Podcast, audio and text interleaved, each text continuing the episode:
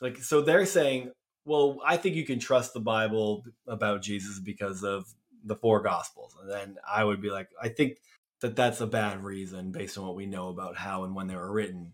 But it's saying something about him. It's just shorthand. It's just Hey. it makes it convenient for you to be like, well, this is it and that settles it and there's no real conversation about it and I think that's the disservice that it does.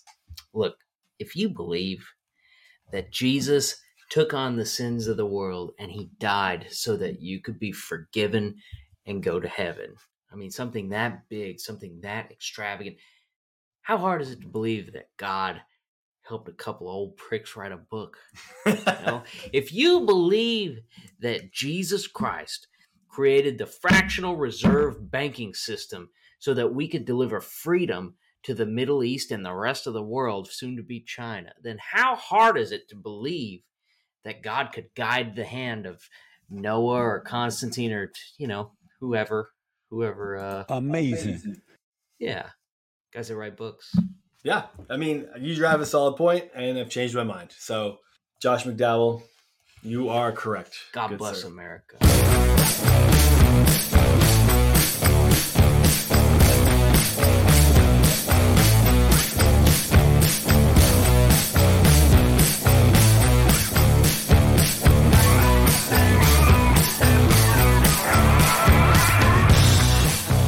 Everybody, welcome to another episode of Growing Up Christian. I'm Sam, I'm Casey.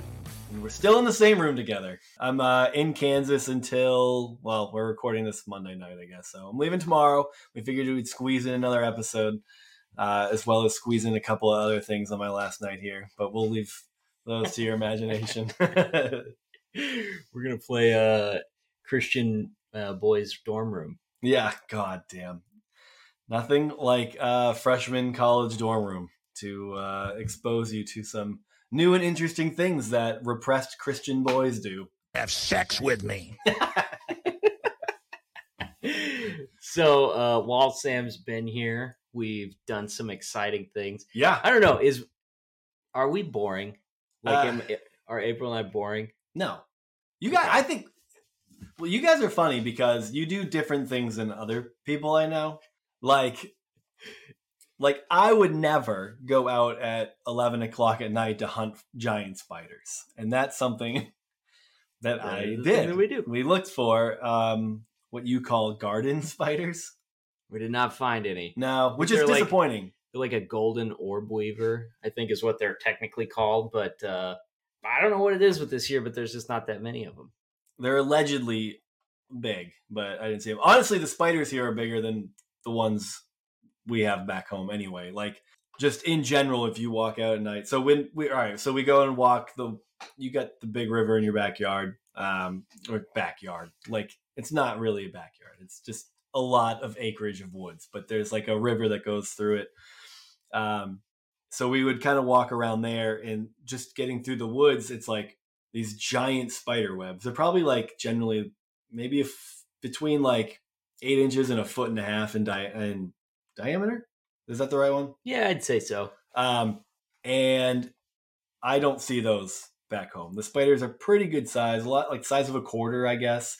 They have like the big fat abdomens, and they're gross. And you have to walk through them with like the stick, and you like keep waving the stick in front of you just to make sure that like you're clearing the webs as you go. And um, but yeah, I never would do that. Uh, that's not. I've never thought you know it's late, and that's when all the creepy things come out. So we should go through and look at bugs and touch them. I definitely don't want to touch like the what is it, the cicadas that make the awful sound. Yeah. You just pick them up by the butts, and they would like, make that horrible like the dog treats. And I don't know. So that's but that was cool. I mean, I was like hoping we'd find something big and scary, but I watched these fat spiders feast on moths and insects, and I don't know. It was like an adventure lesson. It was pretty neat. But that is different um, than anything I've done for fun before. Since I was a kid, I guess. We also uh we shot some guns. Yeah, which was so fun for me. I haven't, so I, I think I've mentioned it before, but I haven't really. Sh- I feel like the last time I shot guns, I must have been like 16. So you said Montana, right? Yeah, went to Montana to visit some old family friends, and they lived up in the mountains. It was like maybe a three mile driveway of just like straight up the mountain. A place where like there are kids who were like four, maybe fourteen. One of the oldest might have been fourteen at the time. Like you would just like leave the gun if you're gonna go anywhere, like go walk anywhere or anything. You just take a gun with you, just because they have mountain lions and other things that might try Bears to kill you. Yeah, so it's like stuff. different, totally different culture than what I'm used to. But that was the last time I shot anything. Um, so that's like 18 years ago.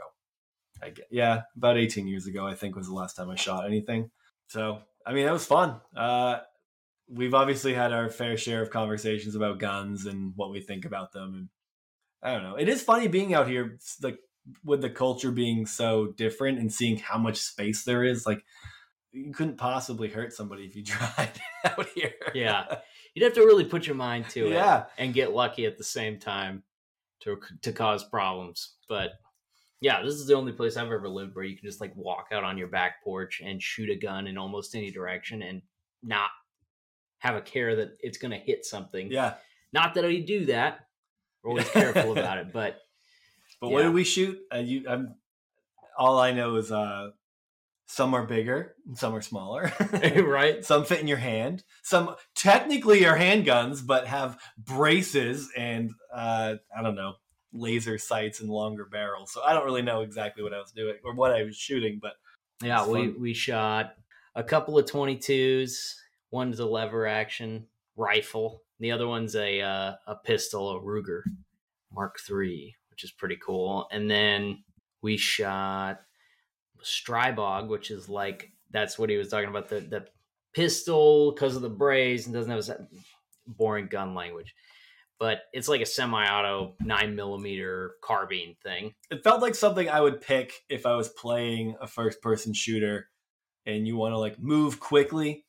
Uh, it might not have like if you're playing like a Call of Duty or something, it's like you're gonna move a little bit faster, but it's not gonna have quite the power of something a little bit bigger. It's like one that Neo would keep in his Yeah, like, chest pocket. you know? Exactly. it was. It it definitely it does give you a weird feeling of like I actually don't know how to explain it, but it's just like a this feels this is fucking badass feeling. There is that. It definitely does. Shot uh, some shotguns, which is my, that's always my favorite. I Yeah. did break my AR. yeah, I, before I got to shoot it, you fucking asshole. we put like two rounds through it, and then it just I don't know. I don't know what's right. There's something's messed I'm up just in the glad I wasn't the one shooting it when that happened because I would have felt like really bad. And then uh, the 44 mag. It's like dirty, hairy, Yeah, big revolver, and that was your favorite, right? yeah, that was it. Just felt the most fun. Something about like the. It's weird because I was actually nervous to shoot it because I get worried about like the kickback or whatever being crazy. Again, after not shooting shooting for so long, but then you once you do, you're like, oh okay. It's like it has a powerful feel, like even though it kicks back a lot, but you're still like I don't know. It's a strange feeling of feeling like you're still in control of it, even though it like shoots your arm up like seven inches, and you're like you have to readjust. But the weirdest thing about all that is like, like we were talking when we when you first took them all out. It's like it feels like you would ju- like you just have this feeling that you should be good at it. Like Yeah. I'm pointing this where I want to shoot it, and then you do it. And like, no matter how many times you line up the sights in, in the same area and try to shoot right there, you never do ever. I never did. it was like one of them I was more accurate with. I forget which You're one. pretty good with the 44 mag. Yeah. Like, you you hit pretty consistently with that. Pistols are just hard. They're so hard because, like you were saying, like you pull it a little bit. Like you were saying, I was pulling the trigger too fast, so I was probably just cocking it to the right a little bit while I was pulling it, and it just, I mean, just moving it a tad. It, you're, I'm not even on the board anymore. Like, yeah, the smallest movement, and you're way off to the side and stuff. Yeah, and it makes you like kind of laugh at movies where Yeah. people are just like running and gunning and you know. Yeah. like, Like, I- we I played that game where you ran across the field and I tried to shoot you just to prove a point, Yeah, and here and I, I am. missed every time.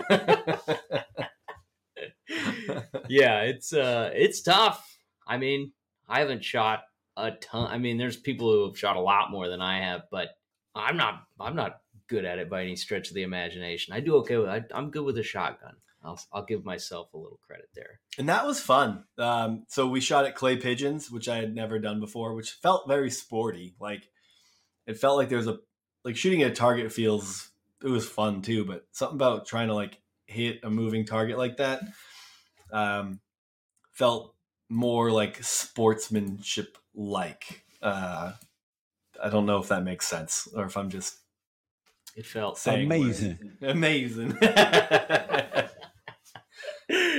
yeah, it's it's tricky. That those are that's a lot of fun. I always feel like if people haven't shot guns before and they're curious about it, like if you just want to go like do a fun thing, Mhm. that's the thing to do. Like it's like if you you get on a target and like hit a moving, you know, clay pigeon, it feels good. It looks cool. It blows up when you hit it. Yeah, there's it, definitely a sense of satisfaction. And then it was weird because like I what I missed all of them at first, and then um, I watched you shoot them. What helped was like what I was doing was just lining up the sights and saying pull, and then you're like trying to hit the thing as it goes through the air. But then I watched you do it, and you would have the clay pigeon shoot off, and after it shot, you would then line the sights up, Like raise the gun raise to your shoulder at that And point. as soon as I started doing that, I was, I mean, hitting one or two out of the three. You were better than half. Yeah. At Yeah. that point, you did pretty, Pretty good. good. So it was fun. I mean, I posted a pic, uh, video of uh, slow mo of one of my successful shots on our uh, Instagram page, which uh, it's a great video. I'm excited that we captured that because it was fun. I mean, I I remember liking shooting guns, kind of, but didn't care enough about it to keep doing it. And then I did go through a phase of like these things are designed to kill people, and I don't want to have any part in that. And then I don't know, I leveled out a bit where like look, I'm all about stricter gun laws. We've talked at length about that, so we don't need to turn this into a conversation about gun laws at this point. But you really can, especially around, I you really can separate this this it as like a sport and an activity. Uh, and when you start thinking about like that, it does like you can just do it. Like despite my convictions about guns, it's still fun to like. It was fun. It was a lot of fun to pick them up and shoot at a target. I think the solution is just to uh, have you and I appointed as arbiters. Yes. Who gets to own one? Like you get to come before the gun board, which is us. Perfect. Um, you'll have a chance to submit a gift, you know, to tilt the scales. And if we feel you're a lunatic, then nah, you don't get to have one. So there's that. I think that sounds great. You know, politics. Politics is for losers. Yeah. so, and we're not losers, clearly. So we should just be the ones, as you said, Yeah. being the arbiters of who gets to. I think we're a good judge be of fine character. if I was God. I think we're a good. Ju- you know what's fun? I feel like everybody says that. I hon- honestly, That is the bro, I'm a, I'm a pretty good judge of character. And and then you look at them and like their last like six girlfriends, and you're like, no, you're not. like your character sucks. I think we so just it's gonna skew your judgment. I think the rule of thumb is like whatever people say that they're good at, just assume they're really bad at that. Like Pretty we were much. talking earlier about um people who are like the people who go, look, I'm a logical person. I, li- I like to think logically about things. and uh, those people suck. If you say that out loud to other people, you just you're not probably you just kind of suck. I mean, maybe you do like to try to think about things logically, but like there's no one out there who's like I don't like to think about things like whatever way makes sense. I try to do the opposite of that. Yeah. I'm just emotional, and Yeah. that's how I make decisions. Like, everybody thinks they're logical. Yeah. So, uh, equal culture shock. Yeah. Um, last night, we were going to go to dinner before we sat down to do some other things. And I had talked on the podcast previously about a restaurant near me, like in the closest town to me, that uh, I had taken one of my sales guys. We had just like gone on a whim because it's close to my warehouse. And it's called True Lies. And it, I know, strange name for a restaurant. I don't get it. True Lies in El Dorado, Kansas. If you want to look them up and leave them a review. Less strange after you get there, and whatever vibe you get from a name like True Lies, it it works. It, they're accomplishing what they were going for with that. Yeah, so it's like a it's like a dingy like honky tonk bar, in uh you know in this little town and you know it's got a big dance floor. It's got like a you know everything's wood you know inside and stuff. I mean it, it would i feel like under uh, like a few details changed. You would walk in there and you'd be like this is sweet. This is like right out of roadhouse or you know you put a couple of like the swinging like butterfly doors on the front It looks a like a fucking Clint Eastwood saloon now. movie. Yeah, it, I would like to see a really uh, redneck wedding there, though. I would definitely go. I would crash a redneck wedding there because you know that dance floor gets ripped the fuck up. people are going to be drunk Oh yeah. very drunk What, uh, we didn't describe what it looks like when you pull in. Like that was like it feels. You're not in the middle of nowhere, but it feels like it feels like you are. Like there's like rundown buildings all around it. Maybe it's kind of some- like in an industrial park. It's kind of like in an old industrial part of the town where, you know, there's like right around the corner, there's like the newer industrial park, which has, you know, a bunch of what you would expect, like clean, normal looking businesses and stuff. This one is kind of situated in an older part of that. And uh, it's off the beaten path a little bit from like where all the restaurants are and stuff in town and it looks more like it doesn't look like a restaurant at first glance. It looks like like oh no, my cow trailer has a flat tire. I'll bet I could get it fixed there. Like that's what it looks like rather than, you know, a purveyor of uh, freeze dried potatoes. Yeah. Oh my god. And they're those are some of the worst French fries I've. They're, Ever had. They're terrible. It's just like it's like the entrees were done, so they were like, mm, "That's good enough. We don't have to wait for the fry layer to beep," and they just took them out. So it was like they were still. You pick them up and you would just watch the grease drip off of them, and they were still kind of hard in the middle. Think about like perfectly cooked spaghetti. Al good- dente how good fries.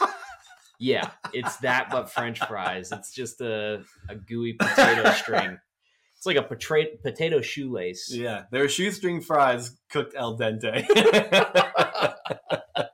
it's nasty. But, uh, I'll be honest though, I got a burger, and the burger was really good. Yeah, chicken sandwich was fine. It wasn't So- bad.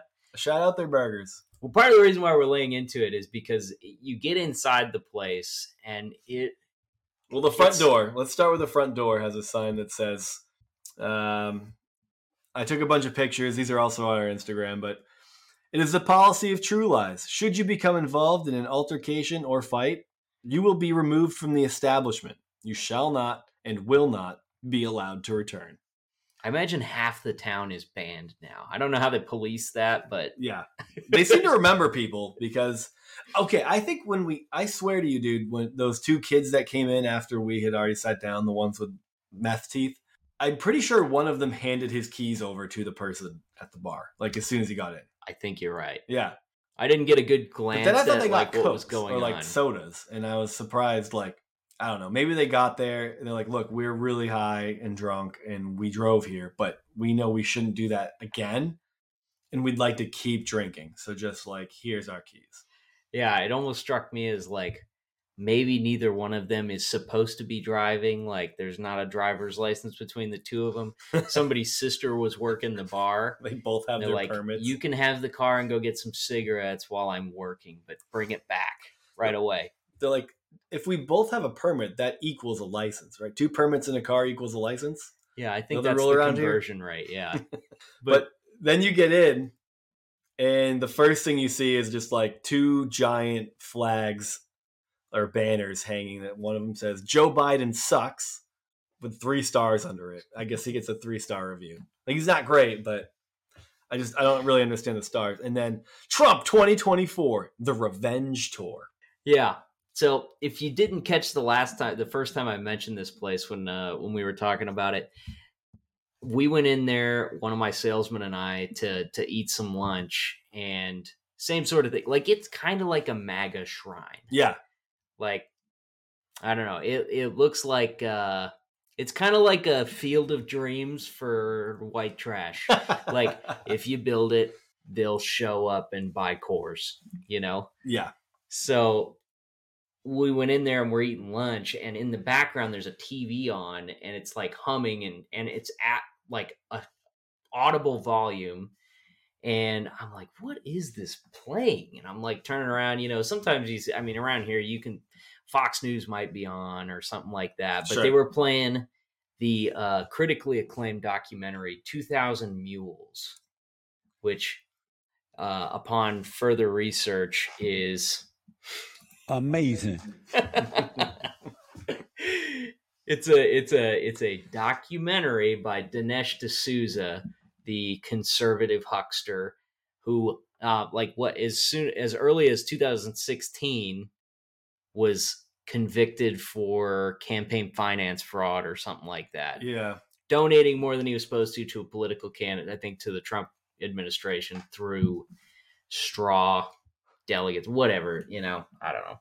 That's that's the dumbest explanation I've ever given of anything. But uh, so yeah, so they have 2,000 mules, which is basically about how like ballot mules, which I think is a term that they that might be, they may have coined that term, but it's basically like people who carried fraudulent ballots. Is that what it was? And then dumped them.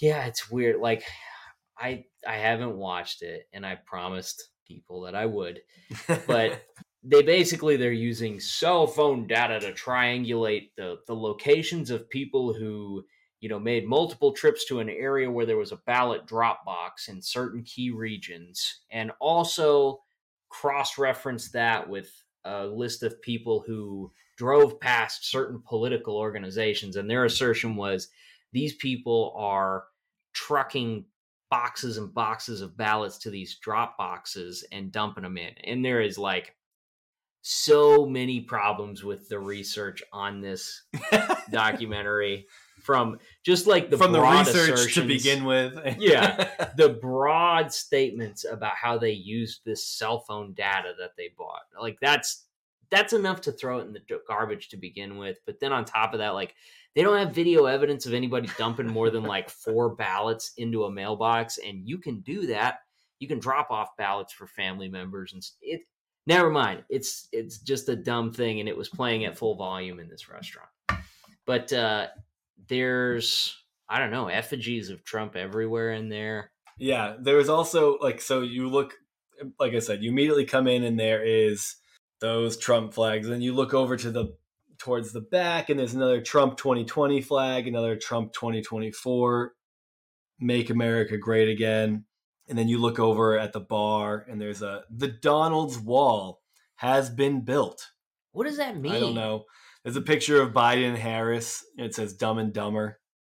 that's original And then there's like, uh, here's a mug that says Trump 2024, some rule sign I couldn't read, and then a sign that says, I can't really read this too well either, but it was like, no trespassing, property patrolled by a crazy woman with guns and automatic, with something in automatic weapons, blah, blah, blah, blah, blah. So this is a really cool place.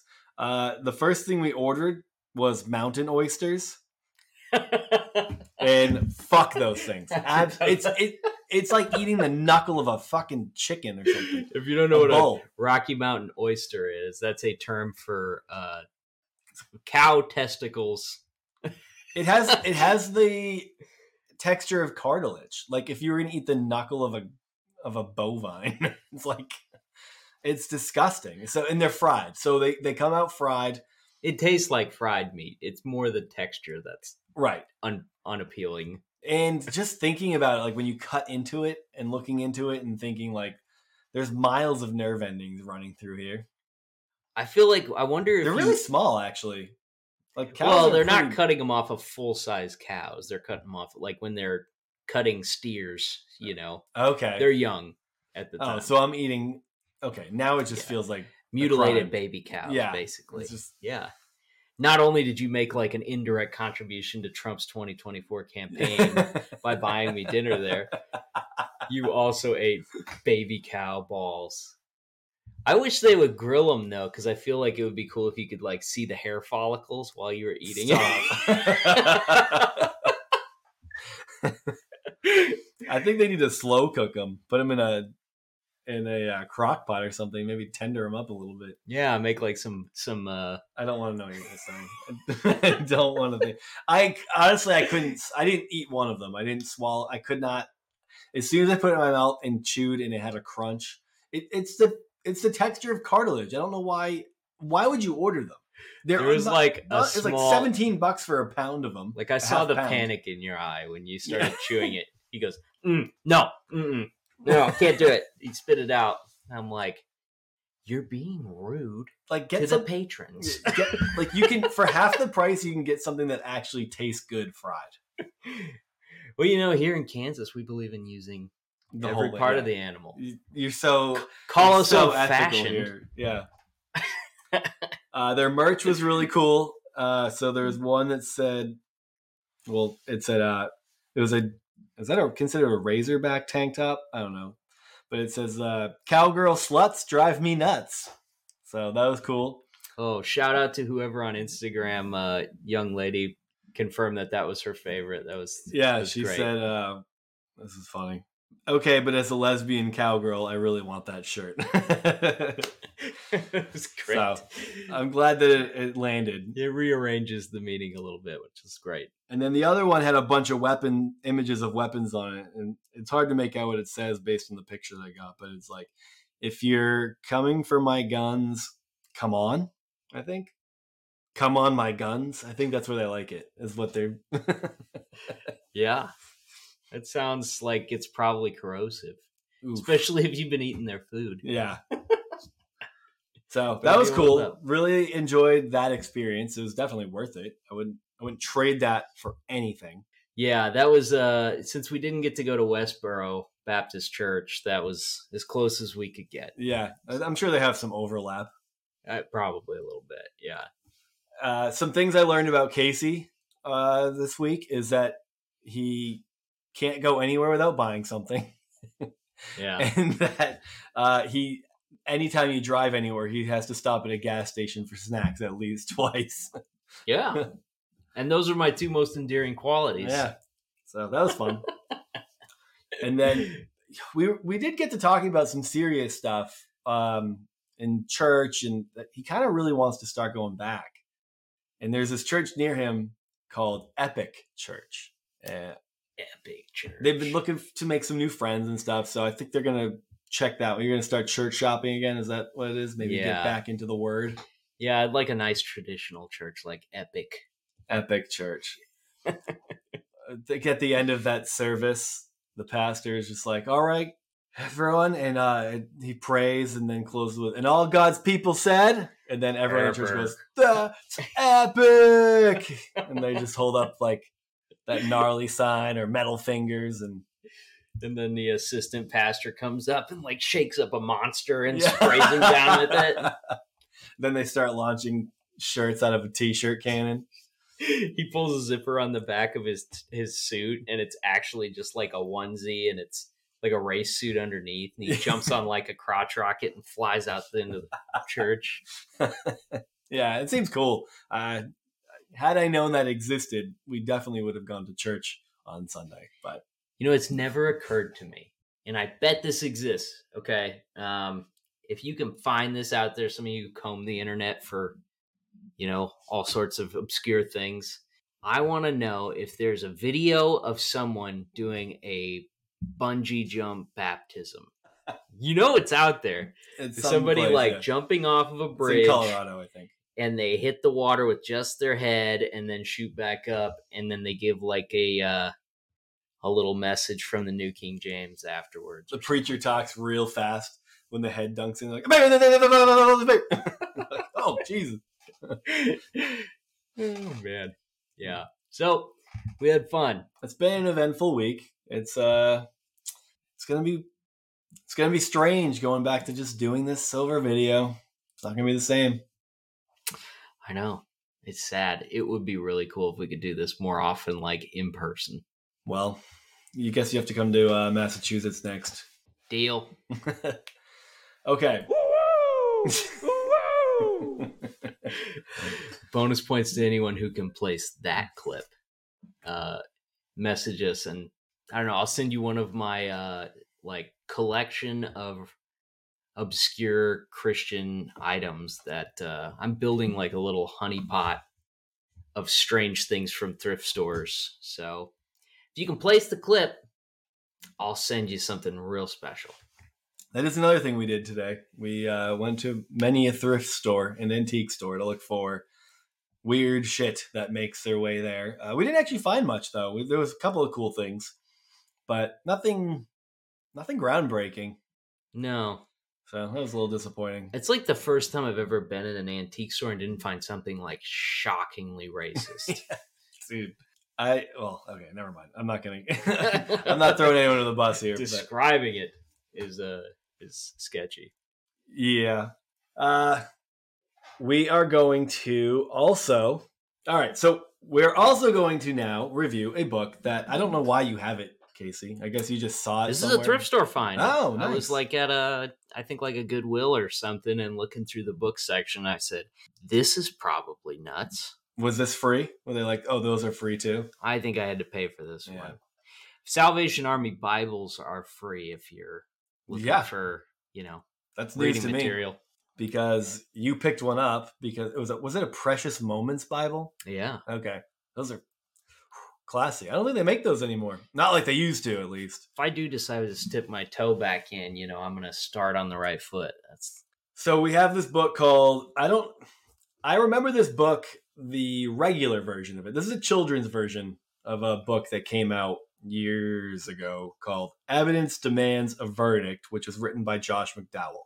And it's what you think it is. It's like this is the evidence for Christ's death, resurrection, death and resurrection, and this is why you should believe it. It's par for the course apologetics, nothing spectacular. Um, but apparently he made some children's version of it, which seems like it covers a lot less material. And well, yeah. Do you know who, like, who is Josh McDowell? Is that somebody that you're familiar with? yeah, yeah, he was like an apologist. I wish I could say more about him. The only thing I really remembered was about him is evidence demands a verdict. Was there anything in the back about this guy?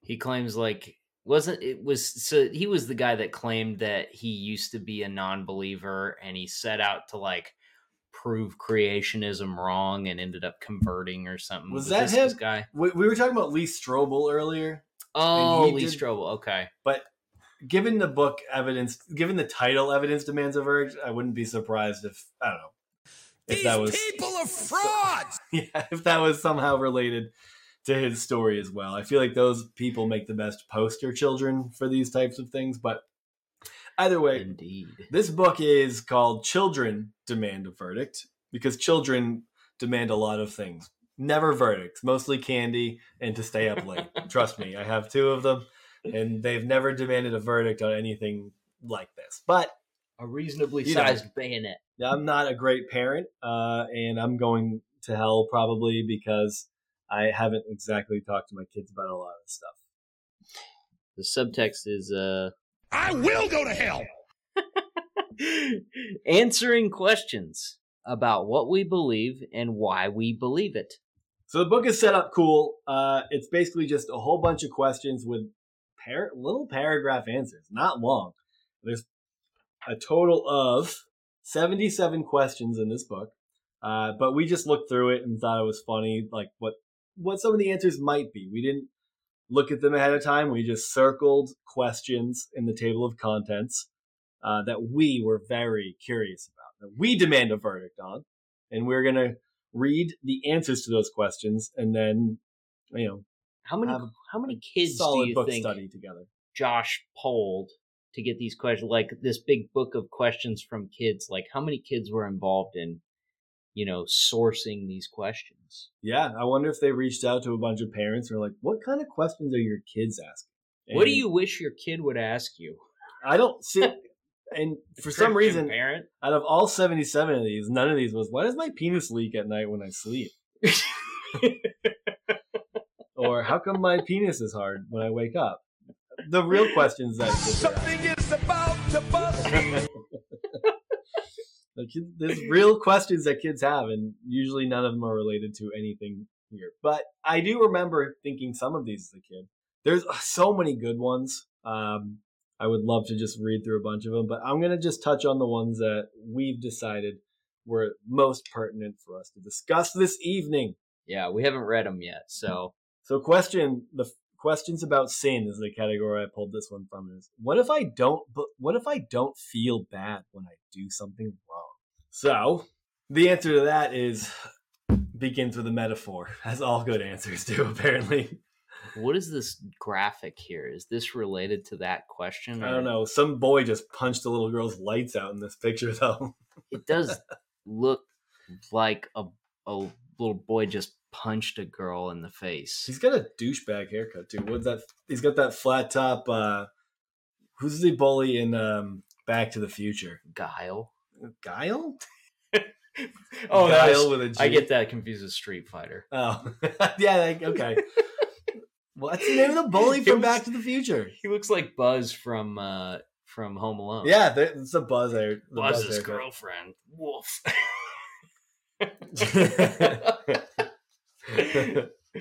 I'm over here, you big horse's ass. I feel like that's such a quotable movie. That's one I want. I cannot wait to. No, I did. I watched that. With, that's right. We talked about that. I think I re. I watched that with my kids this holiday season. They didn't. So much of it was over their head. your was, kids start booby trapping your house. I was laughing uncontrollably at some of it though. That movie. That is a. That's a movie that holds up. Pretty oh good. yeah, it's solid. But uh, yeah, I think the picture on the left here is it's just a Bible verse, and I think that's just what relates to the question and the answer. So the Bible verse is uh, Psalm 19, 7 and 11. The law of the Lord is perfect, reviving the soul. The statutes of the Lord are trustworthy, making wise the simple. By them is your servant warned. In keeping them, there is great reward. And somehow they extrapolate a really stupid answer from that. So, question What if I don't feel bad when I do something wrong? Before I even read the answer, I, this is going to take us longer to get through. I'm sure that I probably thought, but I remember thinking about that in the way that it's just like, if you don't feel bad, it's because you did it so much that God just turned you over. You're you're a ways. reprobate. Yeah. It's just like this guy's hopeless. It's, we've God hardened his heart and told him to go fuck himself. Depending on the sin, could hard. Yeah. other things. All right. Some cars come with an alarm system. They are supposed to keep people from trying to steal the car or smash it up, but it's possible to unhook an alarm so it doesn't go off. That's what it's like if you pretend. That's what it's like if you pretend you don't feel bad when you've done something wrong. Well, there's a little psychology going on there. I the word pretend there is a bit of a linchpin. So Josh is making the assumption that these kids do feel bad about it. the only people who don't feel bad are liars. If you're if you're eight years old and you already don't feel bad about Stealing a fruit roll up without your parents seeing. yeah, I I don't know, leave them behind. That's what I say. Um, that's what it's like if you pretend you don't feel bad when you've done something wrong. God created you to have an alarm, to feel bad for doing wrong. He did that to warn you away from sin, but sometimes you start to feel good when you do bad. You might punch your sister, for example, and smile about it. So now we're dealing with socio sociopathy, I guess. Why do they always suggest this kind of stuff? Like, I don't think it's like assumed that kids are gonna like violently attack their siblings and Yeah, I think it's bizarre that you to say that you do it and then like afterwards be like, I felt so good. Like yeah. most acts of violence like that is you do it out of a, a reaction, like, and then you go, "Oh shit! Oh god, what did I just do?" That's how most of it works. If Yeah. any kid punches their sibling and then looks down at them on their ground and just creepily grins and walks off, that's some like good son shit. And Macaulay Culkin is like the Macaulay Culkin Elijah Wood movie. oh yeah. Oh man. Yeah, it's like creepy That's shit a creepy when that movie. kid's like that malicious. That's what we're talking about right now. Or you might take a friend's cookie and feel good that you got it for free because eight year olds have concepts of money. Feelings should warn you away from sin, but feelings can also fool you, which means your feelings are irrelevant and we shouldn't be talking about them at all. And I don't understand how they can make those cross connections. So God gave you his commands in the Bible. When you learn what the Bible says, you can always be sure about right and wrong. Like it's okay to sleep with your brother's wife as long as, or with someone's wife as long as you put them in the front lines of battle and get them killed. Then you're then you're. Well, oh, that wait, was, no, that was that's wrong. a bad example. He did think that was wrong. because You're he right. got punished for that. What are some really good examples of things that you can do? Like you can cut off your wife's arm if def- try when she's trying to defend you, she accidentally grabs uh, your neighbor's testicles to incapacitate him. Then you need to just cut your wife's arm off. And that so that's an example of something that you can you you might feel dip, not you might not feel good about it and you might not know if that's the right thing to do, but the Bible is clear and you can trust that the Lord is guiding you. So that's I get what he's saying. I remember that story. Very That's like from the uh. Catholic director's cut of the Bible. You don't remember it? The lady grabbed a guy's balls and Yeah. What we posted that one before. It's don't like, look in the book. It's not in the it's book. not in the book. I'm looking through. Oh no! It's, Maybe this is on the cover. yeah, it's like if uh if you're, I, know, I guess it's if your wife tries is like trying to protect you because you're in an altercation with your neighbor and she ends up grabbing his balls and yeah, you have to cut her arm off. Does it matter off. like how how long she hangs on, or just like if she just grazes him? Like, is that I think it's an intentional move to incapacitate. Like, I can't overpower the sand, but I can just grab onto his nutsack real hard and know that he'll just he'll collapse afterwards. And then, but then that was wrong, even though she was doing it to save her husband. And the husband goes, "I hate that I have to do this, but give me your hand." And he puts it out on a stump and whips out a machete and chops it off, and then give. I think this is a little bit of um midrash right here, but I think then you give it to your neighbor as a peace offering, and then he sucks the fingers at night when he goes to bed. I think that's so? you let him cool off, and you're like, sorry about her. yeah. Well, we got a little out of control here, but sorry about the bitch. so there's just some there's just some forms of self-defense that are immoral for women. I mean, I think that's All forms that of self-defense are immoral for women okay. because women are your property.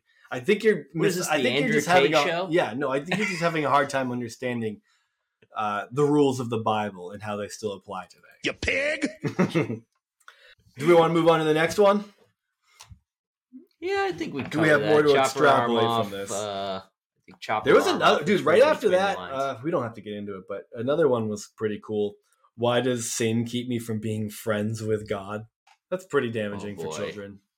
I think the uh the not feeling bad about doing something wrong, like there's a lot happening there in terms of like how they're trying to frame morality to kids. Like Yeah, you look, obviously you feel bad that you did a pretty like meaningless thing, like you took somebody's cookie. Like that's not nice. If you don't feel bad about it, like you're broken, there's something wrong with you. So you need to feel bad about it. yeah. Or Like- if you don't feel bad, you're just pretending, which means you're like a conniving child. Yeah. Yeah, you're manipulative in in asserting that you don't feel bad about it. It's like, you know, the shroud of guilt should never leave you ever. Yeah. And your feelings don't matter. Eh, well, eh, that's what's strange about the way they address feelings is it's saying like feelings should warn you away from sin, but feelings can also fool you. You're saying nothing anymore. You're like if if your feelings don't, then you're wrong, and if your feelings do, and those what you feel bad about lines up with what I think is wrong, then you're right. And it's like feelings are arbitrary at that point. There's no real like rhyme or reason to them. It's just you dictating to these kids what they should and shouldn't feel bad about. And depending on whether or not they fall in line with that, you go, well, you know, also our moral compasses can just not work sometimes. It just makes everything um, relative. It's really. like in an attempt to ground them to an immovable standard, you basically throw their entire world into disarray in a way. and yeah, but then you're is you you call it a movable standard, but you're also forced to try to hit a moving target constantly. Okay, so Papa Sam, clean that up for me. What do I if what okay, how would you reframe that to make it less messy and manipulative and Josh McDowley for your kid? Like, what if I don't feel bad about doing something wrong? So, well, if I'm talking to my kids, I've mm, because kids do stuff all the time. They'll push, they'll hit, they'll take something from somebody else that they want. And it's it, I generally try to frame it in a way of like you call back to an instance because they happen so frequently that it usually you can call back to an instance in which a similar situation happened to them and they didn't like it. So like if like my daughter takes my a toy from my son and he comes up crying about it, like usually a day or two before that he did the same thing because that's just what kids do. And Yeah. I'm like, you'll just sit them down and talk to them both and be like, you know, what happened the other day when you wanted to use toy X? And and then it got taken and then they they'll think about it and they'll they'll be like it made me feel sad. And then you get those answers from them and then like do you do you like to feel that way? And they're like no. And then do you want to make other people have those feelings if you don't like them? And they don't. And then usually like they work it out after that. Like you just try to level it in a way level with them in a way that they can understand it and internalize it instead of just being like there's this immovable standard. Like hey it's wrong to do that and because uh, that's wrong also that sin sends you to hell if you don't feel bad about it jesus christ that's so bad that's such an awful way to look at it i don't think that's necessarily what they're saying here even though my parents probably would have like thought a lot of this was probably good or true they were still better at like framing it in a palatable way for kids than this uh, this is just shitty Yeah. Yeah, it's like almost with this kind of stuff, there's such an effort to put forth like this like perfect interpretation of the one true moral standard. As though the That- bible has one yeah Yeah. Like there's it removes like nuance from the equation yeah completely. But most parents when talking to their kid about it are probably going to find the the the the more reasonable position to express to them. Yeah, I think it. I think this preys on parents who don't necessarily know what to do. Also, I don't know if these books are striving the way that they used to. I would like to know what the sales are on similar books today and how how they're applied. But I feel like boomer par- I feel like there's a lot of boomer parents that got like saved in their early 20s and were trying to figure out how to raise their kids. And they're like, "Oh, maybe books like this will help." And I just I do wonder like if if the same types of things are being equally employed or if there's if it's has less of like a, a grip. I don't know. I, maybe i'm so far out of that world now that it's just hard for me to fathom parents doing that. I bet they're still But- writing books because yeah. These people are frauds. yeah. All right. Let's move on to another one. How could god write a book? So i asked that how a kid would ask it. Well, his fingers are so big. look i interjected that. That's me. Uh, god didn't drop the bible on us from heaven wrapped in black leather and decorated with a big bow instead god used people to write his book but none of the writers just put down their own thoughts they all wrote god's messages sometimes god spoke out loud through the prophets and told them to write down what he said other times he writes other times the writers knew in their hearts what they should write Either way, the message they passed on to us was God's. They spoke and wrote so we could know God's words.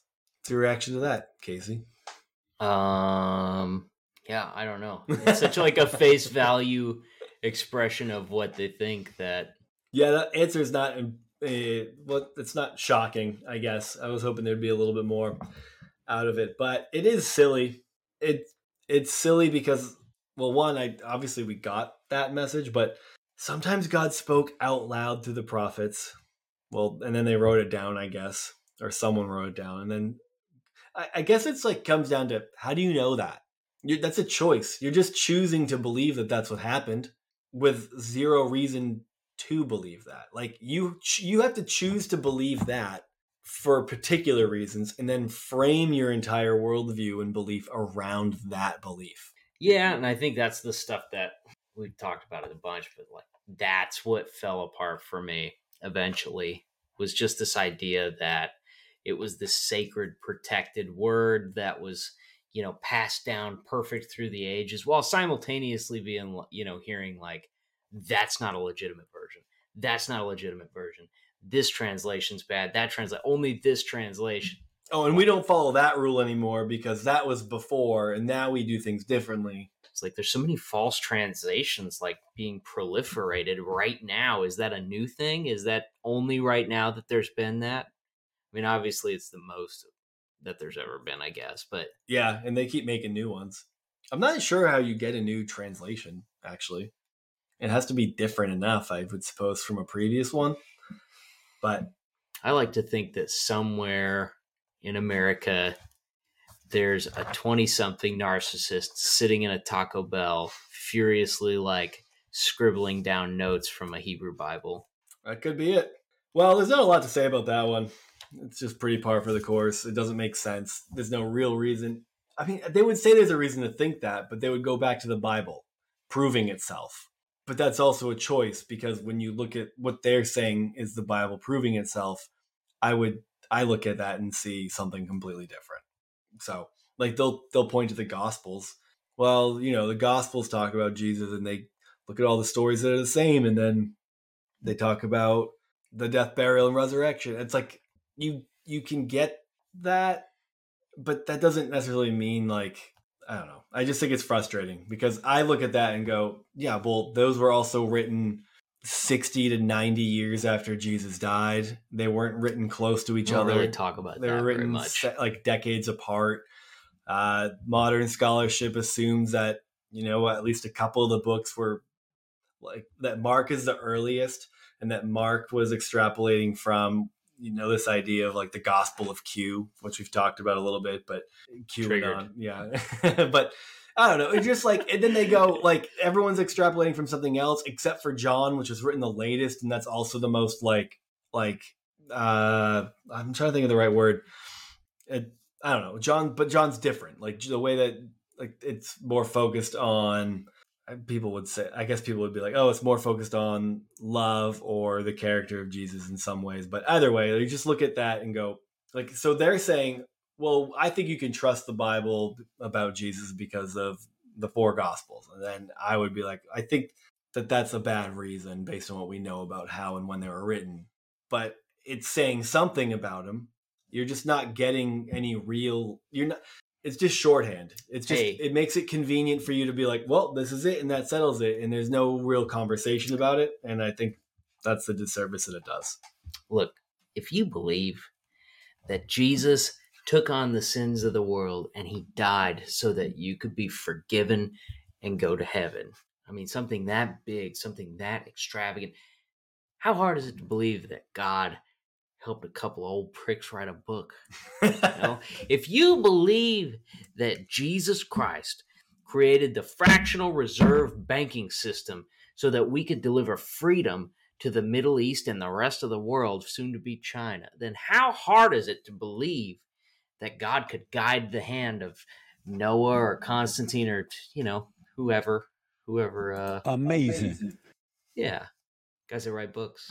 Yeah, I mean, you drive a solid point, and I've changed my mind. So, Josh McDowell, you are correct. God Good bless sir. America. I think this one was fun because I feel like this is one that everyone thought about, even though we didn't really have a lot of opportunity to do it given our social circles. But do I have to tell people about Jesus? Oh, this is my nightmare one. Yeah. This is my least favorite thing. I feel like How many people did you? I know we've talked about not having a lot of converts, but how many people did you tell about Jesus? there was a guy in college, like my first year of college, that I remember like telling telling about Jesus. I remember telling my neighbor about Jesus when I was younger. I don't remember to what extent. And I remember telling this guy in college about Jesus with, you know, my roommate at the time.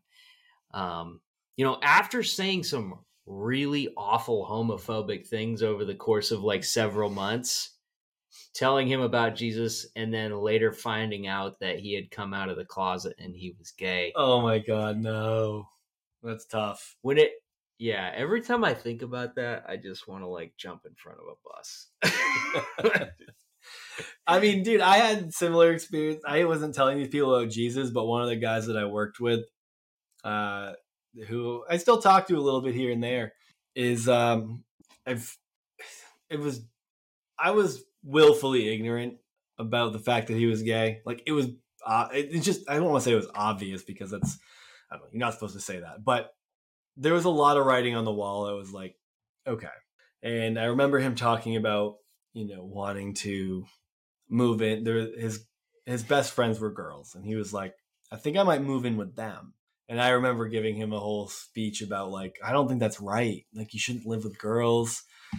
And uh meanwhile, the guy he was living with at the time was also a closeted gay man. And they both knew each other were were out. But it's like there was way more chance of something happening there than him moving in with his girlfriend. So it was just like, okay, this is like I look back on that, I'm like, that's a cringy experience for me. But I working with him, I mean, I we talked about stuff like that all the time because you couldn't be an evangelical and talk about political stuff without conversations around whether or not it's okay to be gay coming up. And God, I I know there was some. I, he was one of those people where like after like we were talking like texting at one point years ago, and I was just like, he needs to know that I know he's gay because someone else had let me know, and he had never told me, but he had told a friend that was I was close with, and I was like, look, man, I just I don't know if it's like the right thing to do to be the one to mention it, but like I just want you to know that I I know you're gay and that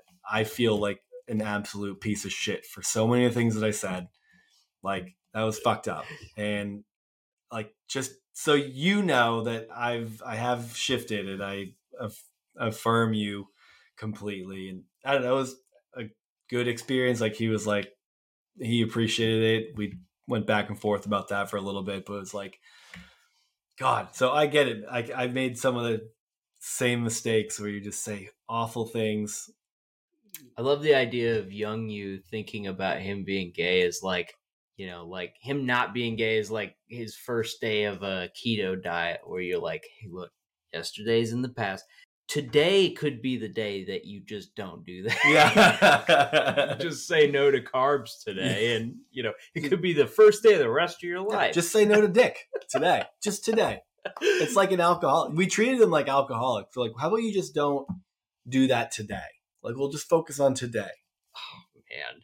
It's That is so true. now, too. okay, to be clear, like that's how we treated it. Alcoholics, just focus on today. Okay, I'm not trying to tell you to throw that out the window. Don't Like, take any advice from this show. Yeah, we're not giving advice. We're Not just, just, this episode, any saying things. We just say things. All right, let's see what Josh's answer is to uh, whether or not we have to tell people about Jesus. Because I did, and I feel good about that. What, once? Multiple times, I told people about Jesus. Jesus Christ! Where did that one go? I know we you didn't put it in. We don't have that drop. You're gonna add it as we speak. Oh man, yeah. Do your thing. Oh, I'll, it's I'll not work. there. All right. Did you know? Okay, we just asked a question, so maybe just don't. We're talking to children here. Don't answer a question with a question. That's probably a good place to start. Did you know that you have been given the most important job on earth? Yes, you. Some people don't want that much responsibility. It's a bad pitch to start Most out people. with that if you have trusted in Jesus as your Savior, then God has appointed you to be His messenger. He asks you to spread the good news that He wants to be friends with everyone in this world. And He offers forgiveness in Jesus. It's one of the biggest commands Jesus ever gave. He said to go into all the world and preach the good news to everyone everywhere. God doesn't expect you to do the job alone. He has surrounded you with other Christians who have the same job. And Jesus himself promises to always be with you. Telling others about Jesus is a task God commands you to do, but it's also a job you should be glad that God allows you to do for Him.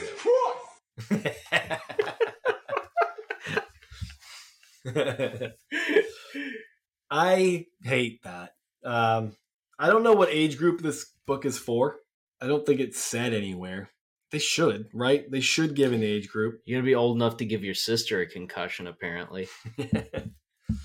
I like how this book assumes that like these kids are not in a social circle that's exclusively Christian, like all of us were.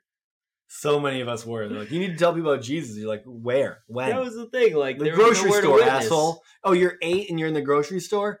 Maybe talk to the kid who's also looking at that six pack of airheads that you really want. Ask her if she knows Jesus. I don't. Whatever. I mean, I guess. I, oh, actually, uh, I'm gonna call ahead to an episode that'll be coming out uh, maybe after this one. I, well, after this one, I don't know if it's the week after or not. But talking to Luke, uh, something Luke Wilson, uh, something came up uh, in that conversation about. He mentioned it being about like people like Christians having to tell other people like the intent of Christianity is a sen- is in a sense colonization to like make those converts. And I don't think we got into it there. Um, but one of the things that came to my mind was like, yeah, as a kid, you think it as an evangelical, it's like, yeah, your job is to tell everyone the typical story. Like, did you know Jesus uh, lived a sinless life and died the death you should have died and rose and blah blah blah blah blah. It's like you're supposed to give that pitch, but like there is also like this, despite the fact that you know the Christian religion has been a disaster since its empirical inception, but it's like when you look at what Jesus was doing and what he was talking about, and the fact that he was Jewish and what he was telling people, uh, it's there's definitely a decent sized group of people that would consider what that commandment was was not necessarily colonization, but saying like, hey, guess what? Everything's okay. Like it's like the unconditional positive regard, uh, where you're like, when you look at Jesus talking to people that society had cast out and didn't care about and didn't take care of, and the idea was like, the good news is that there's a there's that you that there's a place where you are welcome and not so much like you know it, christianity evangelicalism turns into like this future thing but it's more like you should be taking care of people right here all the time unconditionally right now. So that's generally the way that i would consider it. I think again you look at the way the christian religion has bastardized uh, everything and turned this into like this infallible book instead of something interesting and to engage with but it I don't know. I that's what I always find frustrating about like that approach. Is like you need to tell people about Jesus, but it's more like there's this idea that people who are not considered worthy of life or have a have uh, who are considered to be lesser people uh, in a caste society or something like that that that they actually matter and that there's a space can be made for them to have a community despite the fact that maybe the organizations writ large have cast them out. So that's how I look at that. Maybe I'm just being wishful and trying to make something better out of it and saying, well, the original way to look at it, because that obviously doesn't help when it's so shitty right now and the way that they look at it is shitty. And colonize it, it, it was used to colonize everything. So whether or not that's Jesus' fault or everyone else afterwards, I don't really know what you want to do with that. Yeah, I think humans do what humans do under all sorts of different banners. That's where I kind of feel like I like my I find myself at odds with some of the like evangelical thinking yeah on some of this stuff cuz like the idea that like all evangelism is like negative and colonial and and I don't know some sort of like cultural genocide to to preach, you know, Christianity or whatever else, you know, Islam or whatever. I maybe I'm just cynical, but I think that's kind of funny in that dude, we're all we're all selling something. I mean, give me a break, you know? Like whether that's Christianity or Buddhism or, you know, democratic socialism, democratic socialism, uh, we're we're all trying to convert everyone to think like us. We're all little mini Caesars that are trying to replicate our thought processes outside, even when we don't have any confidence in them and we don't believe that we know anything about anything. Like, yeah. that's just what people do. I think that you can do those things and be a normal human and also be considerate of other people's beliefs and stuff like that. There's obviously there's a big difference between being like, "Hey man, uh, you know, I've got a church thing going on this weekend. It's really fun. I think it'd be, you know, something that you'd enjoy. Would you like to come? Or, hey, I know you're going through a rough time right now. Uh, I go to this community group through my church, and it's been helpful for me.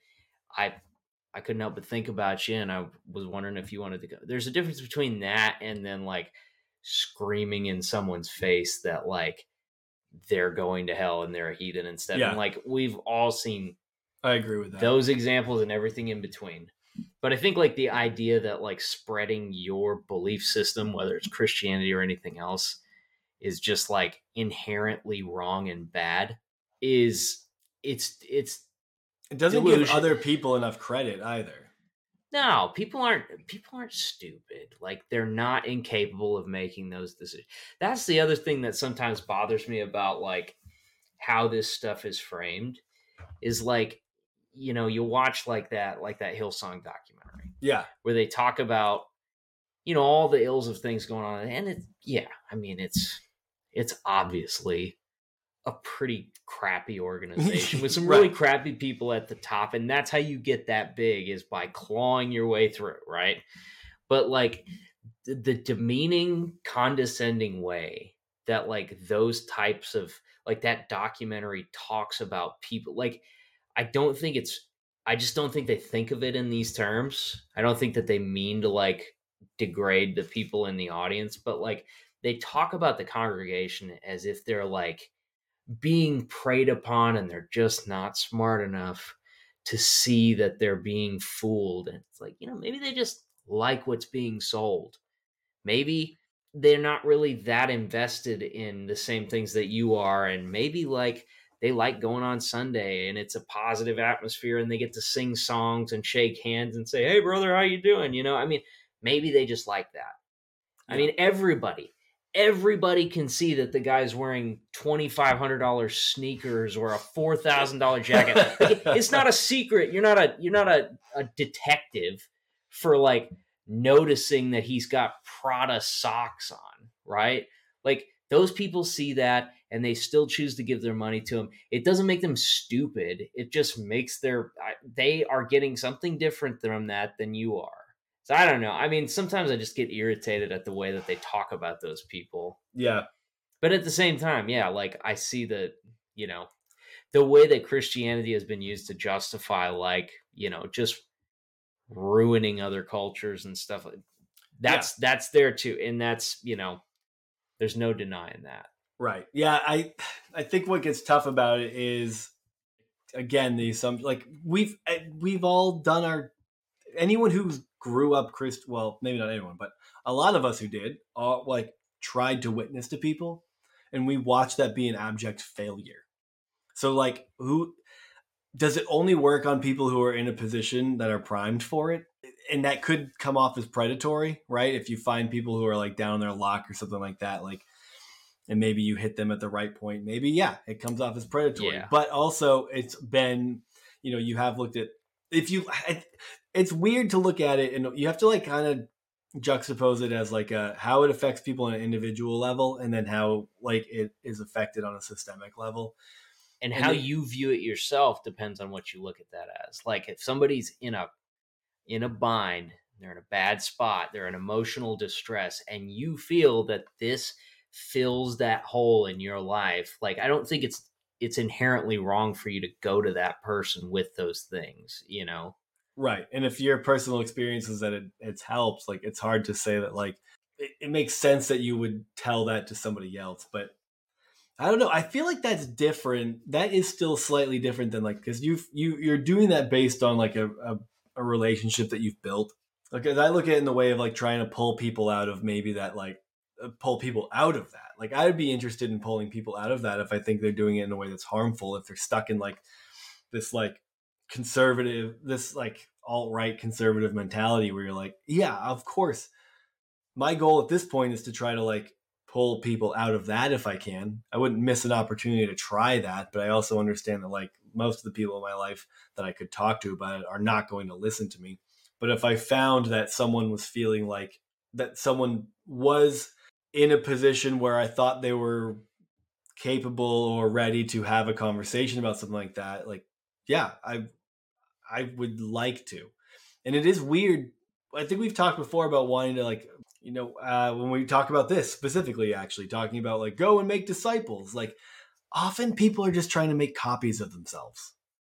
And because like oh i believe this and this is what's right i want to you just it's a, everything's mimetic. You want to copy you want to make copies of yourselves. It's in our biology and it's why we want to fuck so much. Like it's why like it's just so much part of like our our psychology that like you're going to want to make copies of yourself. And that's what i find myself trying to resist at this point. So like going back to this going back to this idea of what i think is important and what matters. I'll even tie it back to my you know studies so far and getting my degree in counseling, where you're like, uh, I mentioned unconditional positive regard before, which was it's a it's a theory that's in counseling approach that was started by a guy named Carl Rogers, and it's like the whole idea of it is to just is that whoever you're talking to is just constant affirmation like and, and to help like you don't you don't tell them anything. You don't give them any instruction. You don't give them any guidance.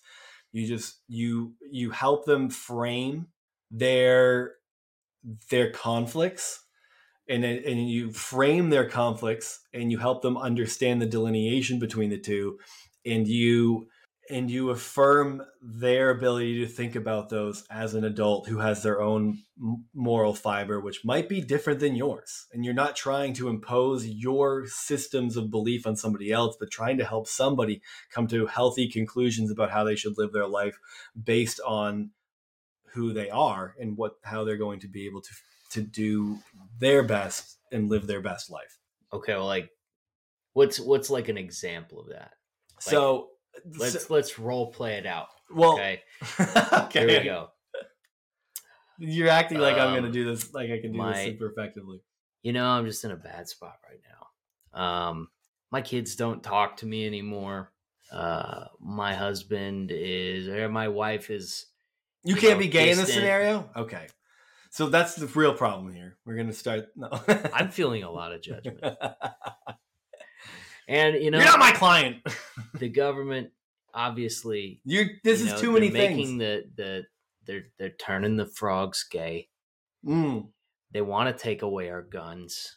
Um, you know, sleepy Joe Biden robbed Donald J. Trump of the election. Mm-hmm. And I'm just looking around at this system and I'm thinking, like, this is broken. And how long before we got to take up arms? And and and restore America to its rightful place. And like, I'm just not sure what to do with that.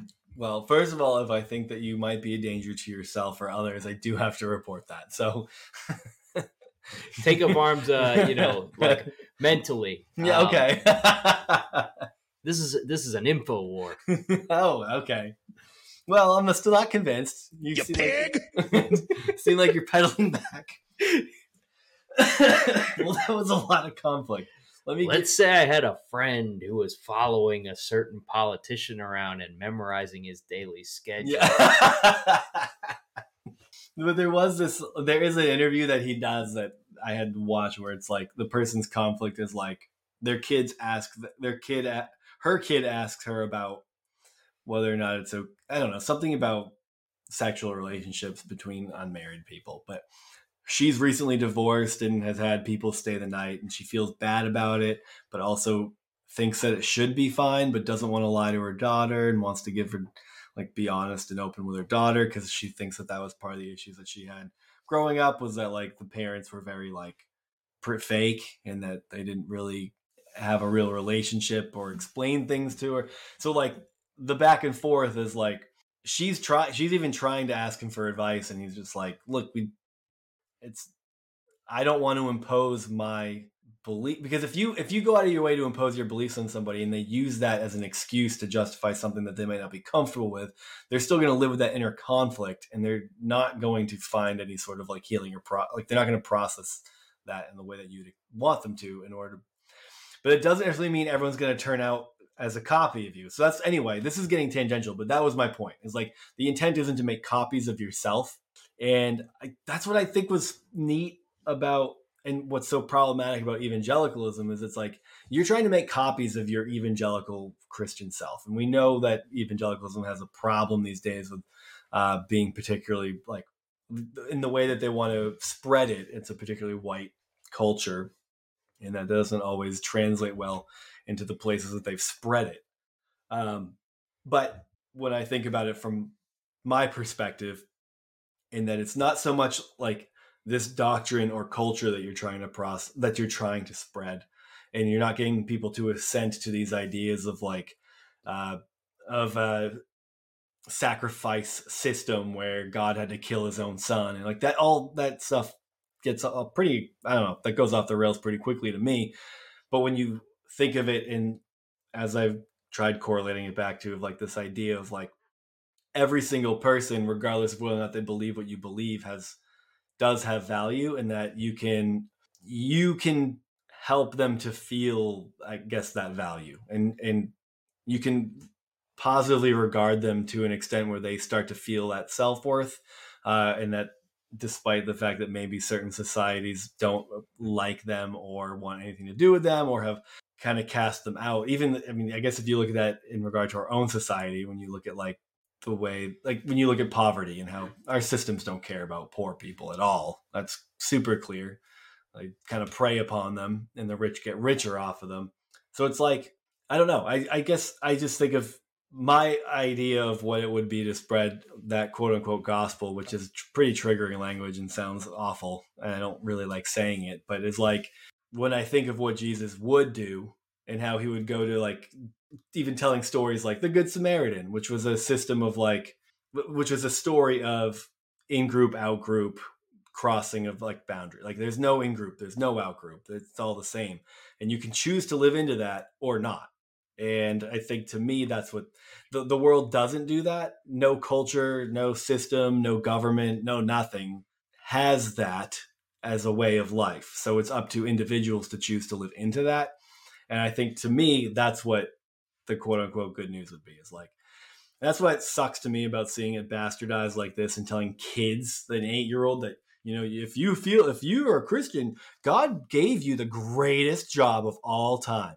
And then we i did it. I told my friends about jesus. Nobody accepted christ except for one who ended up not being christian anymore too. So like it just what was that? It was just like it was just an unneeded burden and pressure put on me to convince other 11 and 12 and 13 year olds that like they just believed the wrong things despite their parents telling them otherwise. I don't know. I've been talking for too long. You didn't have anything else going on. yeah, I got you. Cool. I guess you don't have anything to say to that. Does that mean I converted you? You use a lot of fancy college boy. Did I convert it takes you? me time. So, can I ask you, do you want to accept Jesus Christ as your personal Lord and Savior? Well, I'm a once saved, always saved kind of guy. So, Okay. Uh, well, I believe that you can lose your salvation, and I think you did. So, where do we go from here? Agree to disagree and hope for the best? yeah. Cross your fingers, hope not to die. I will go to hell. Cool. do we want to do one more? Let's do one more. All right. I'll let you choose which one we do. Why do some Christians not act like Christians? Or what will it look like in heaven? Oh, let's do why do some Christians not act like Christians? Because they're not real Christians. That's my guess. Point in case. We can shut this shit down. All right. Welp. Oh, let's look at this picture. Look at that two faced son of a bitch. I don't know if we'll put this audio. Ooh, the camera's all backwards and shit. I don't know if we'll put this video up, but I'm po- I'm I'm pointing the book at the camera. That is a strange picture. It's a person A with devil devil, person. horns, and they're holding up an open face mask of themselves with a halo over top of it. And the Bible verse under it is Philippians 127. Be sure that you live in a way that brings honor to the good news of Christ. Jesus Christ. All right. Why do That some doesn't sound like my translation. Christians not act like Christians? Well, let me tell you.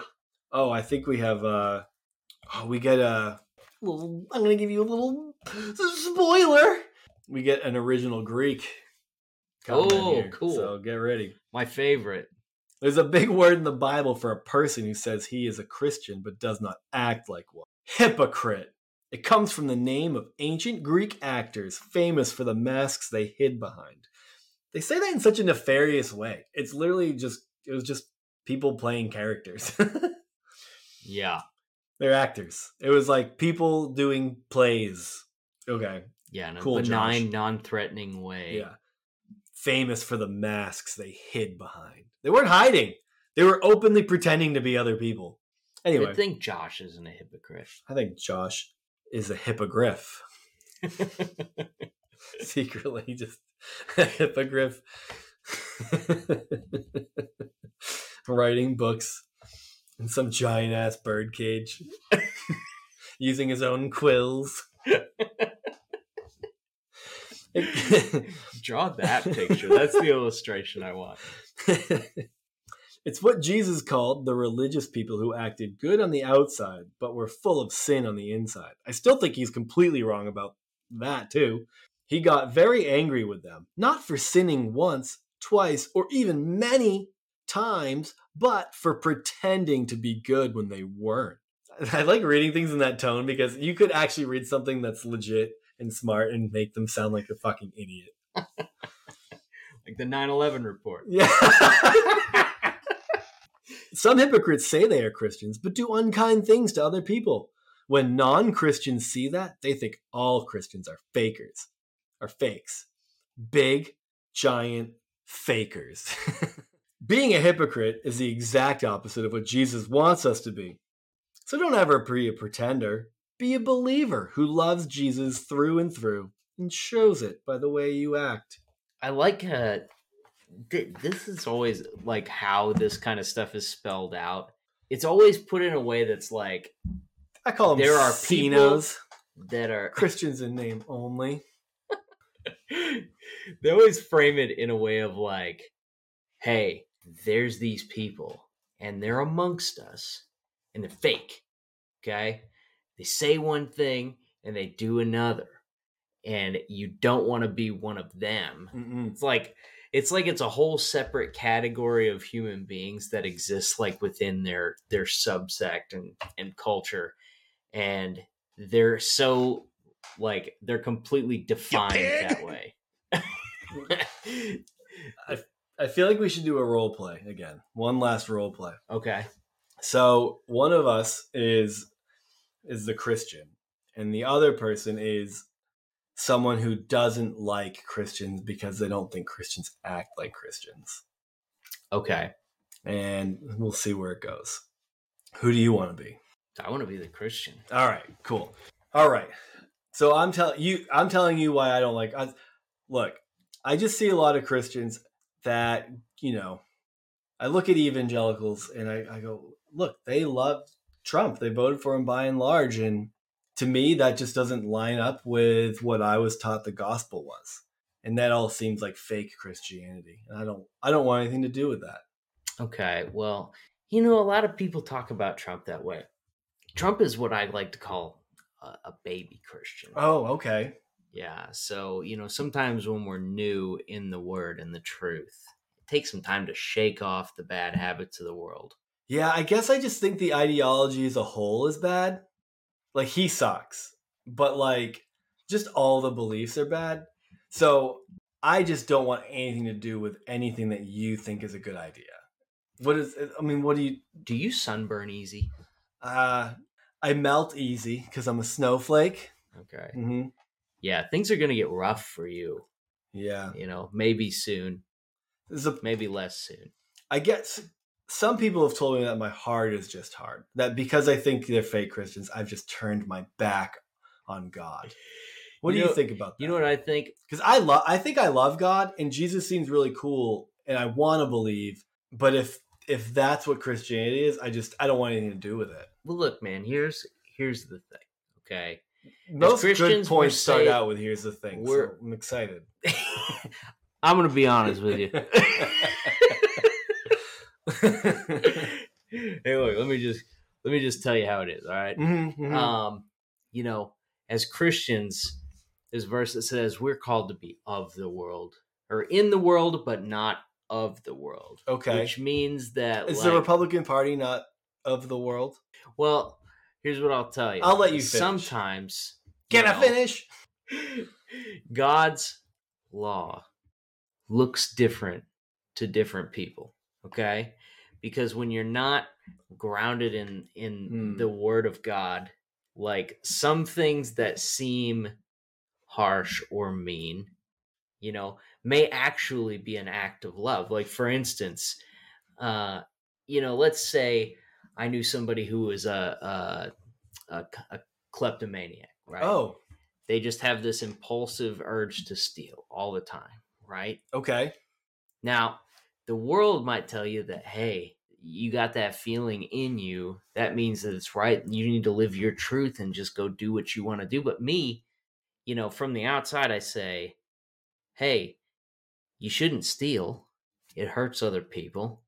It's bad for business. Uh, you know, Walmart doesn't appreciate it when you take away their their Yeah. merchandise. And look, you could go to jail. Okay. Mm, So while it seems like it might be a message of love to say, like, you know, you feel that way and that's just how you are, and you just need to follow your internal compass mhm. towards doing what you want to do. You know, I think, uh, uh, wouldn't you agree that it would be more loving for me to tell you, hey, you shouldn't steal because you might get caught and go to jail? Well, you make a good point, and I would like to accept Jesus into my heart right now. I'm ready. I have like and scene. I have like 15 years worth of sales in me now that I didn't have when I was in junior high. And like, I'd be way better at witnessing now. Yeah. I don't think I would be able to do it still. Not in that way. It's so dude, I feel it oh god. I want someone to witness to me. That's I want someone to legitimately try to witness to me for real. I think I would enjoy that. And I'd be like, Yeah. "Excuse me, hold on one second. Do you mind if I record this conversation?" and it would be an episode. It would be really fun. Yeah, I think I uh, I mentioned uh, a while back about my buddy uh, my buddy Ray met a Ray guy at the health club. Similar, similar Ray.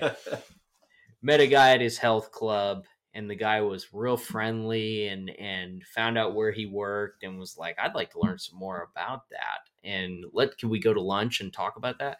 Interesting. he gets to lunch and the He guy takes a backpack full of Tupperware out.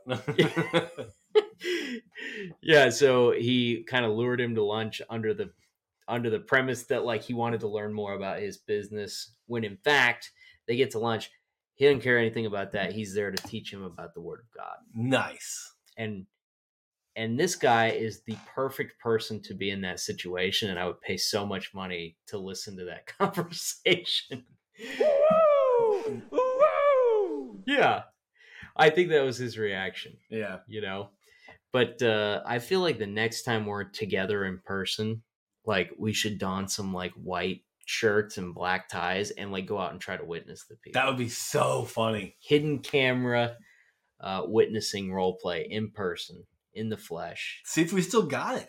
i mean I we mean, never you- had you- it so You yeah, that's true. And you've already said you think you'd be really good at it now. We should okay. The winner is the person who saves the most souls that day. i like that yeah what does the winner get A jewel in their crown. okay But you mean now? Yeah like could we have a now prize Hmm. Well, Have sex I'm not with really me. sure what we could do. Uh, we'll have to think about that. We'll think maybe of a good maybe people can chime in. Uh, we can get some suggestions from the listeners on what would be a good prize for the person who saves the most souls. the winner gets to pick out a tattoo for the loser Oh my god! there's no there's no way i would ever do Yeah, I that. know, right? It has to be a tramp stamp though. That's where that location. yeah Anything, but it can't be more than like uh what four by four. okay yeah i mean that's still potentially very embarrassing No, it's terrible. That's really bad. I think I would end up getting a divorce over that. yeah i'm thinking about maybe maybe like a comma A Like, comma. I'll get a comma as a tattoo. Maybe a semicolon. We'll see. Well, we'll have to think about it, but we'll come up with a solid plan. So I know we got a few parents in the audience. Um, highly recommend Children Demand Verdict and really anything by Josh McDowell. Yeah, I think there's just a lot of, you know, powerful spiritual insight in here, biblical wisdom. And I'll be Uh, using this book for my kids for sure. Yeah. Why is there a guy on the cover like measuring the cross with a tape measure? What? Let me see. Because he's he's building evidence, and someone else is taking a picture of the manger that Jesus was born in, and someone else is right behind Balaam's ass, I guess. That looks like Balaam's ass. yeah, I think it is. Yeah. A true hero. That donkey's about to talk. he looks like he's been punched in the face a few times and he's ready to uh, you know, demand an apology. Well, yeah. So thank you uh, for joining us on this very special edition of the uh, Growing Up Christian Book Club. yeah.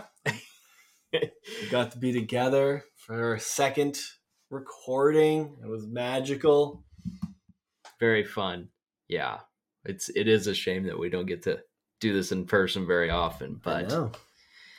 um Well, if uh, you haven't, you should follow us on Instagram. That's where we're most active. You can Twitter, but Twitter's a cesspool, and Twitter can go fuck itself. But I use it. I'll post stuff to it sometimes. and you can't follow us on Facebook because we don't do it because it sucks. So we quit. yeah. Did I say Facebook? No. No, you said okay. Insta- or Twitter. Uh, and then yeah, Instagram's where we're mostly active. Uh, we get a lot of engagement with uh, people who do follow us, and it's fun. So definitely uh, join in on it. Uh, also, our Discord. Our Discord's a blast. Join the Discord. Have fun engaging in silly conversations. Show us pictures of your pets. Have what else? What are some of our fun channels? Uh, the pets one's a good one. Well, we have the Devil's Dank memes. Yep, you can slay with your dank memes. We can talk politics, religion. We have a church bulletin board, the fellowship hall. We have a proceed with caution forum where Sam asks if it's right to take up arms yet Yep. against the government or Yeah, I mean, sometimes. I mean, this weekend changed my life. I'm now like going to buy an arsenal and definitely thinking about marching the Capitol next election, depending on how it Politics goes. is for losers. Yeah.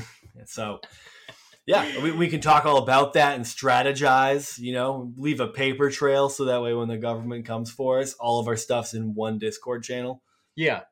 Just like the January Sixers did, you know.